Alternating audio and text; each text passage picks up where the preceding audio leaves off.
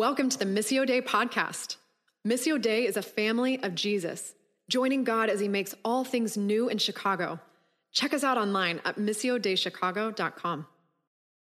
So, Dr. Allan Schore, who I, I, had not heard of until recently, he's from UCLA. He's known as the Einstein of psychiatry. And if you could be known as the Einstein of anything, that means you really know what you're talking about. Um, but his work over the last few years has spurred exponential growth in the field of neuroscience. He's a, he's a neuroscientist, right? So, one of his major contributions, and I'll just be honest, I haven't read any of the guy's stuff. He's, he's Einstein level. Have any of you read Einstein? No, but you read the people who can read his stuff. So, I've read uh, a book by, by Jim Wilder and Michael Hendricks called The other half of church. And they summarize Dr. Schore's uh, neuroscience research like this. Here's what it says Our brain needs fuel to run properly. The fuel that our brains were intended to run on is joy. Very simply, joy is what you experience when you can see in another person's face and eyes that they are happy to be with you. Some of you may have just experienced that as we did this time of grace and peace. We see in someone's face, I'm just happy that you're here, right? That's joy. And I love that definition of joy. It's not just happiness that we can experience um, from time to time when our, our circumstances of our life are, are doing well. No, joy is what it feels like to be seen, to be known, and to be loved by others, and ultimately by God.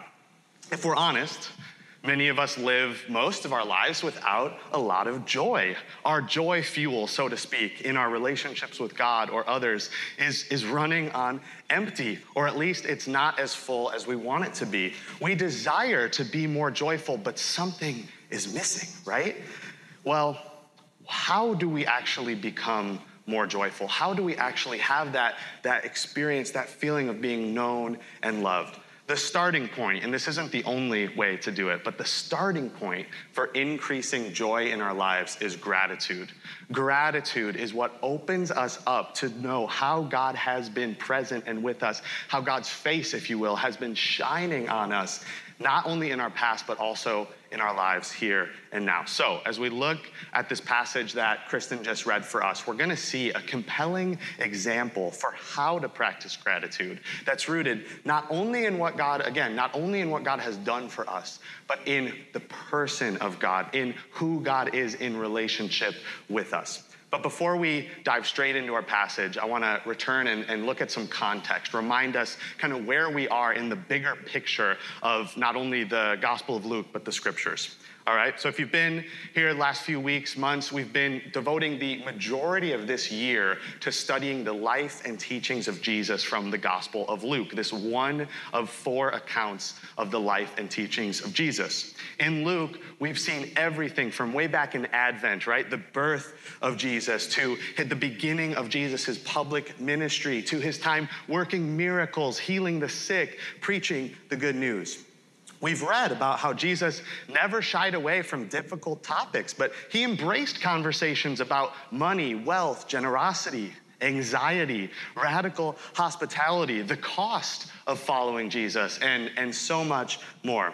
We've seen how the teachings of Jesus were not only profoundly meaningful back then, but that they actually have real and serious implications for our lives here and now.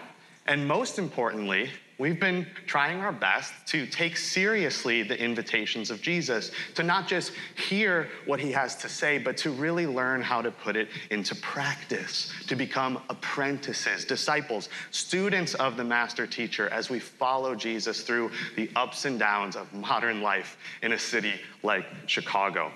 Simply put, we've been trying to walk alongside Jesus to learn what it really looks like to join God in the renewal of all things. That's the heartbeat of our church here at Missio Dei.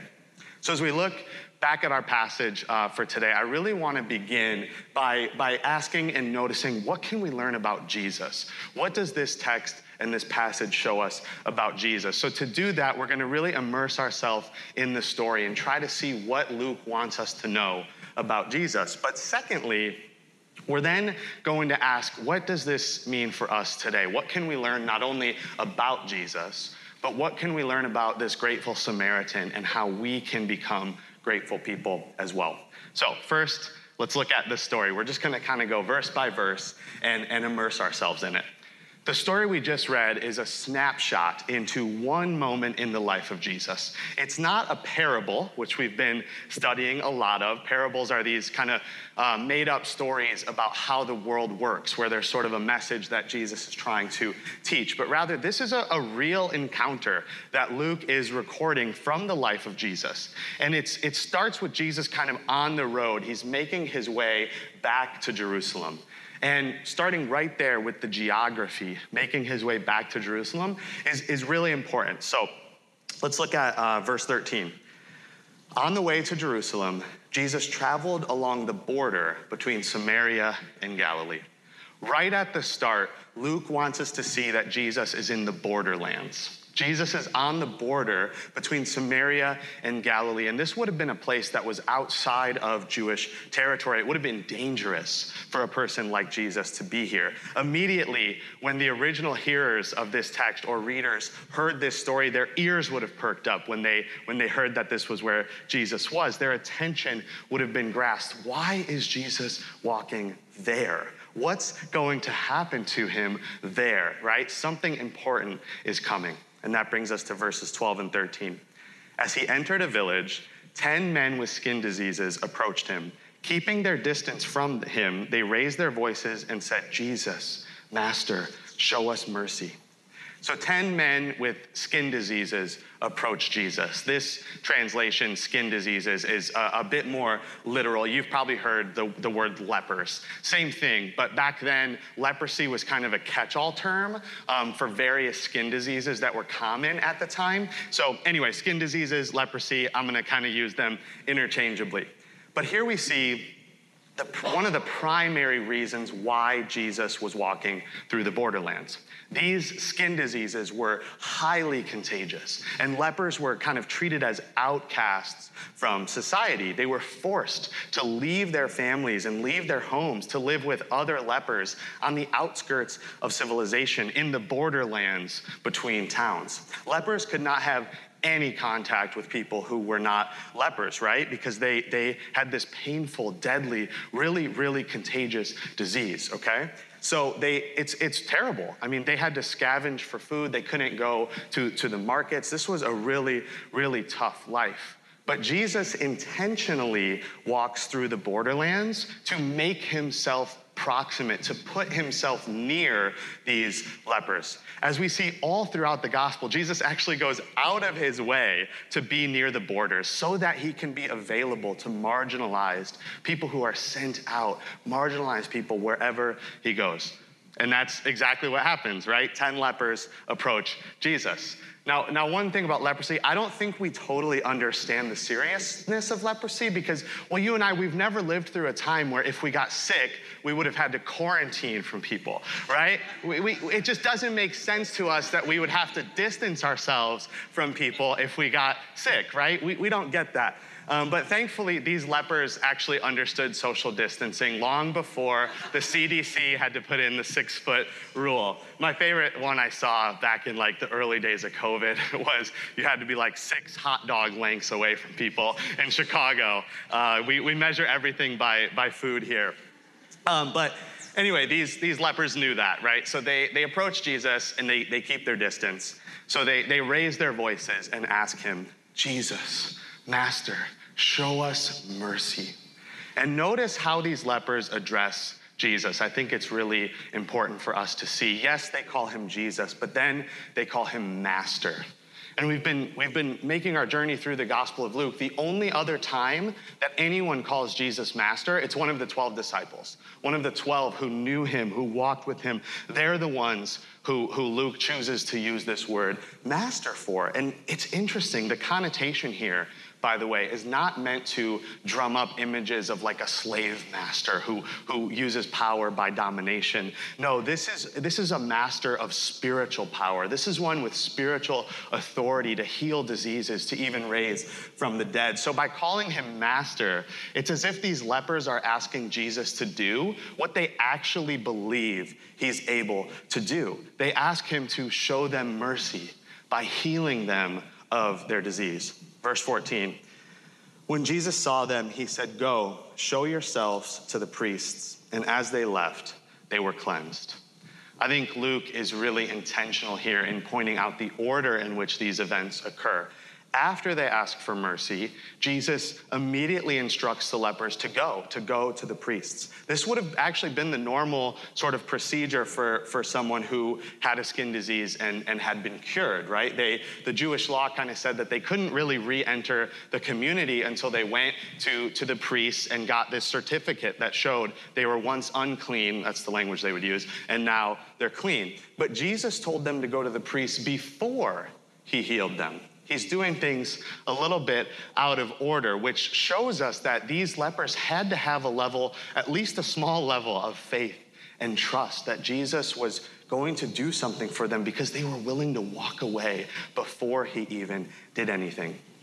And it's as they walk away that they're cleansed of their disease. They're healed of their leprosy. This is an amazing miracle. This is really, really powerful. But this is actually where the story gets interesting verses 15 and 16. One of them, when he saw that he had been healed, returned and praised God with a loud voice. He fell on his feet. He fell on his face at Jesus' feet and thanked him. This one man, noticing the significance, the depth, the beauty of his healing moment, can't help but turn around and run back to Jesus, praising God with a loud voice, maybe even yelling out, Hallelujah, or singing, in, in a different language. Glory to God in the highest, right? Just praising God with his whole self. He can't help but do that. This isn't an obligatory thank you, right? This is messy, weepy, intensely powerful gratitude, praise, thanksgiving. This isn't just mental or, or spiritual gratitude, this is embodied gratitude, the kind of gratitude that causes you to fall down on your face at someone's feet. This man's body was healed, full fledged, and that elicits a fully embodied response to Jesus for all that God has done for him. It gets even more powerful because Luke waits until this very moment to tell the reader that this man, the only man who turned around to praise and thank God, is a Samaritan. You've probably heard, if you've, if you've heard about the story of the Good Samaritan or, or some other stories, but one of the powerful things here is Samaritans and Jews, they hated each other. They avoided each other as, as much as possible, right? Jews really looked down and, and treated Samaritans as inferior because in their past they had uh, married foreigners from a non Jewish background. And so Jews hated Samaritans. But Luke wants us to see once again that Jesus intentionally spends time seeking out marginalized people. And this man was not only marginalized because of his leprosy, he was doubly marginalized. He was even more marginalized because he was a Samaritan.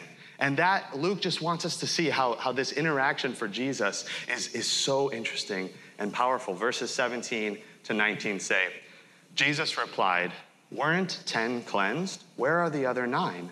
No one returned to praise God except this foreigner. Then Jesus said to him, Get up and go. Your faith has healed you. Jesus draws out the fact that only one of the ten returned to praise God. We don't know. We don't know if the other men were Samaritans or from Galilee, right? Jesus was kind of on the border between Samaria in Galilee, but Jesus names that this man is a foreigner. He wants to further highlight the beauty of this response. The Samaritan was willing to lie down and worship at the feet of someone who should have been his enemy. And Jesus was willing to heal someone who should have been his enemy.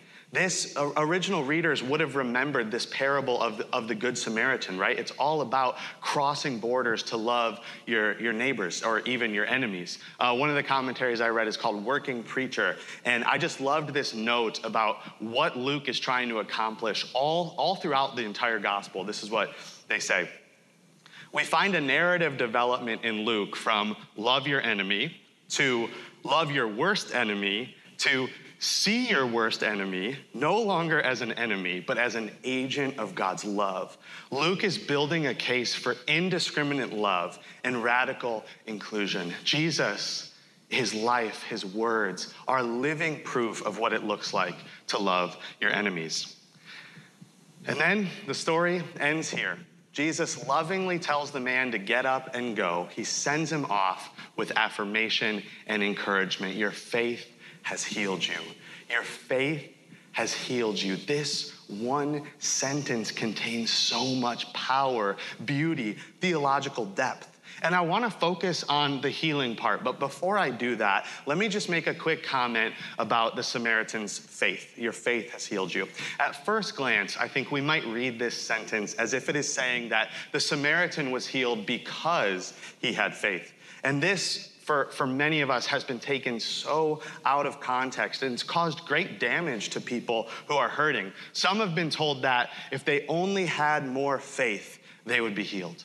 But let me be clear about this lack of healing does not equal a lack of faith, not at all. Not at all. Lack of healing does not equal a lack of faith. But what Jesus is saying here is that this leper's faith filled response to what Jesus had done actually allows him to have an even deeper experience of what healing and salvation look like in Jesus. Let me say a little bit more about that. And I don't really quote Greek often in my, in my sermons, but I think it's really helpful for us to see here. The Greek word that is used for healed, your faith has healed you, is the same word that's used many times in the New Testament for the word saved. So we could just translate this verse your faith has saved you. Your faith has healed you. Your faith has saved you. It is so important that we see the intimate connection here that's really laced throughout the New Testament of the relationship between healing and salvation. Um, many of us, not all of us, but many of us were taught a sort of shallow, transactional view of salvation that really focused on getting into heaven when we died, right? We were taught that we're going to be saved from hell but we miss out on the fact that we're currently saved into an ongoing relationship with God, who is the healer, the savior of all brokenness, right? The word salvation, if you, if you look up the root word, again, nerding out a little bit here, it comes from the word salve. What is a salve? A salve is a, a, healing ointment or a balm that we rub on our skins or, or we use to heal a wound. In a similar way, salvation is a process of healing from our wounds, not only our physical wounds, but also our emotional, mental, spiritual, relational wounds. Salvation is a holistic healing from our wounds. And while salvation is something that will happen in the future when Christ returns, it's also something we experience here and now. This leper who was healed had a tangible experience of what it means to be saved, not only in a spiritual sense, but in his body. David Lose puts it like this I found this so helpful. The leper is not just healed, but is made whole, restored, drawn back into relationship with God and humanity. In all these ways, he has been, if we must choose a single word, saved.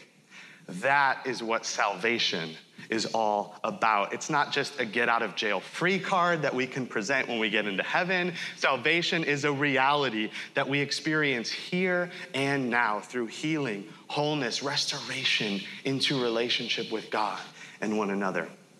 And it may not be this immediate, uh, miraculous healing like this leper had, right? But all of us are on a healing journey. We're, we're one step at a time, healing emotionally, physically, spiritually, holistically, right? And one day in Jesus, we will be fully healed.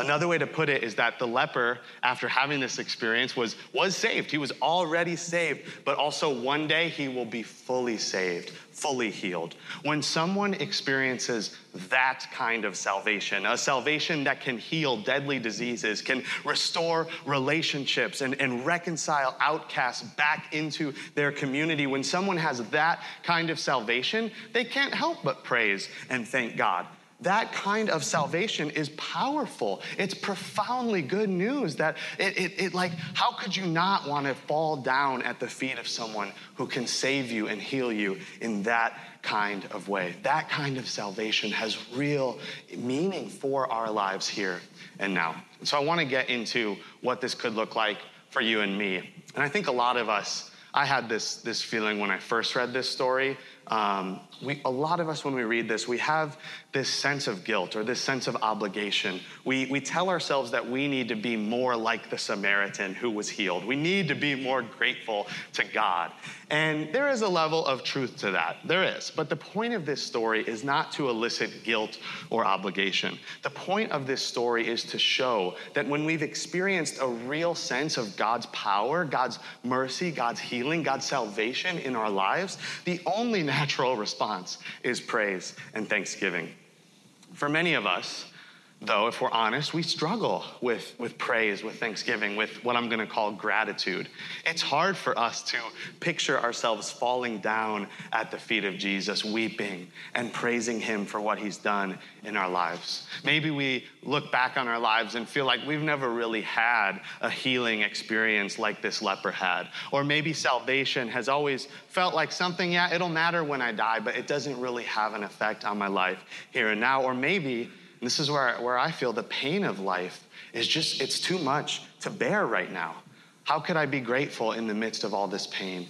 Whatever it may be, when we look at this story of this grateful Samaritan, I think we see an example of what real, raw, honest gratitude can look like and how we can cultivate it in our lives. So, with the last few minutes of our time together, I just want to look at sort of a simple guide to gratitude um, in three different stages. So, I want to talk about three stages to gratitude. This is not the only way to practice gratitude. This is just a way that kind of I saw in this in this leper, and I thought, how, how cool would that be if we could become people of gratitude like this? So, the first stage is recognition. The second stage is request. And the third stage is response. Do you like that alliteration? I got my three R's recognition, request, response. I'm trying my best to be a good preacher up here, okay? so, uh, three R's, okay? Let's begin uh, with R number one recognition. Uh, first and foremost, I think it's so important that we recognize our desire. Where do, we, where do we recognize that we desire God? Where do we desire God's mercy, God's healing, God's activity in our lives? For these lepers, probably wasn't that difficult to recognize I desire to be healed, right? Um, they'd been living as outcasts, experiencing great pain. Like they probably had a desire to be healed. But sometimes and I, and I love this. Even if there's a great need for God, for God's mercy or healing, sometimes there's, there's just not a strong desire for it, right? There's this other story in John 5 where this man had been sick um, laying outside of a, a, pool for like his entire life for 40 years and jesus approached him uh, and, and you would think that this man you'd think it would be obvious that this man would have wanted to be healed right he'd been sick for, for 40 years. But I love how Jesus approaches this man. He, he, he walks up to him and he asks him an unexpected question. He says, Do you want to be well?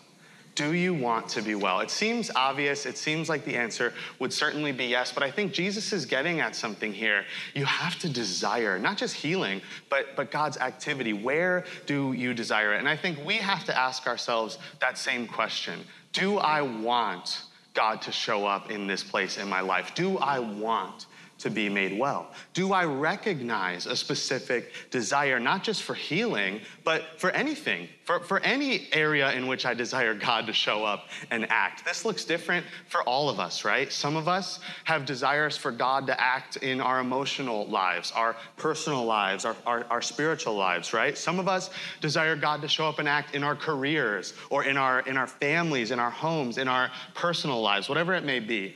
Some of us, though, choose to ignore our desire because it, it, seems too unrealistic or it feels like it would just be easier to not actually want it. It's, it's too difficult to actually have a desire. I'd rather just pretend that my needs or desires don't exist. I, I totally get that. It's way harder to have a desire that's not met than it is to just ignore that that desire is there at all.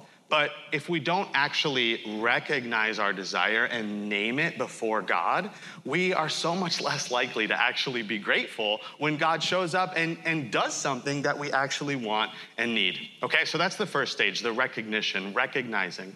Okay, number two is the request after we recognize our desire and, and then act, we have to ask for God to actually do it, right? This requires a level of humility, a level of vulnerability, because we have to open ourselves up to, to God to see us for what we really want. Um, our, rest, our Western sort of culture, I think, has serious problems with this because we're so entitled. Are there any millennials here? Or, yeah, any? Or are we a Gen Z church now? I don't know. Um, anyway, I'm getting, I'm getting old. But man, us millennials, we take so much heat. You're like, I, I just remember that was like the thing about millennials is they're just so entitled. But I think regardless of what generation you're a part of, this has kind of seeped into um, just our general kind of society, our general culture. We struggle with entitlement. And entitled people, they're not usually grateful people right? Entitled people expect things to be given to them without working toward it, and especially without asking for it. That's why I think the request stage is one of the most difficult things for us to do. And as I was thinking about this, I was just reminded of what Paul says in Philippians. And it's kind of a, this verse has like so much in it, but um, in Philippians 4, I think Paul's getting at the relationship between gratitude and making a request to God. He says this do not be anxious about anything, but in every situation, by prayer and petition with thanksgiving, present your requests to God. There's a sense in which, like, the gratitude stage comes in before we even make the request. It's not like us demanding God to do something. There's a sense in which, even as we make requests, we're, we're grateful for what God is doing. Cultivating a life of gratitude means being willing to ask for what we deeply desire and trust that God hears us, God sees us, and God knows what is best for us. So, one, recognize. Two, request. That leads to the response stage. This is by far the most important stage of gratitude. The climax of the story that we just read is this one leper's response to being healed. He falls at Jesus' feet, praises God, and, and just expresses this profoundly grateful posture with his whole being. And this grateful Samaritan is really our model. He's our example for how we can respond to God's activity in our lives. Like I said earlier, wholehearted praise, wholehearted thanksgiving should just be a natural response, a natural overflow to God's mercy, God's healing, God's power in our lives. But let's be honest, this is so much easier when God does something miraculous like he did for the leper. It's pretty easy to be grateful for instant and immediate healing, but what about the times when it doesn't go the way we want? What about the very real pain and suffering that is present in our lives? Um, throughout the last few years, not only with COVID and everything going on in our lives, but I just, I feel this profound sense of awareness that many of us have of how anything can be taken from us our, our careers, our health, our loved ones. They can be taken from us at any moment. And, and that's why it's so important to not be grateful only for the things that we have in life, but maybe a better word to use is to be grateful for the right person in our lives, because ultimately, gratitude rests on the fact that we follow a good God, even when the circumstances of life seem to be overwhelmed with, with darkness brokenness, wounds, real hardship, right? Real pain that we all face. Sorry, I've had a difficult weekend. And I really believe this. I really believe that this is true. Um, and so I'm glad that I can say it because I actually believe it, even, even in the midst of, of pain and hardship. Um, we can be grateful. We can be grateful because God is with us right? We can be grateful because God's face is shining on us, like, like the faces were shining on one another as we shared grace and peace. God's face shines upon us, and that is what it means to experience joy. God, God does not cause pain, hardship, suffering, any of it. but God promises to be with us in pain and suffering.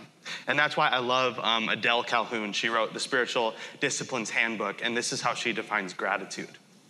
Gratitude is a loving and thankful response toward God for his presence with us and within this world. Though blessings can move us into gratitude, it is not at the root of a thankful heart. Delight in God and his goodwill is the heartbeat of thankfulness. That is what it means to truly be grateful. To delight in God is the heartbeat of thankfulness. Yes, we count our blessings, right? Yes, we look around and, and, and thank God for all the gifts that God has given us. But ultimately, gratitude is rooted in the giver of the good gifts, not in the gifts in and of themselves. So if we desire to become people of joy, right? If we really want that, then practicing gratitude is where we have to start. So I want to invite you and me and all of us um, this week to try to recognize where we sense a desire for God's activity or presence in our lives. Where is that desire that you have,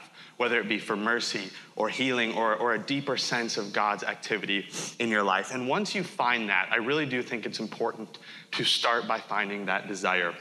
But once you find it, what would it look like for you to ask God to, to do something, uh, to help you? Really, God's probably, I say for God to show up or for God to act, God's probably already there and acting. So, really, it's more how do I become aware of God's presence and activity in my life? And then, most importantly, how might we respond with praise and gratitude and thanksgiving? Because for the grateful Samaritan, this looked like falling down at Jesus' feet to thank him. But what does your response of gratitude look like this week? Thanks for tuning in. We love to keep the conversation going. Find a weekly gathering or gospel community in a neighborhood near you. To find out more, check us out online at missiodeichicago.com.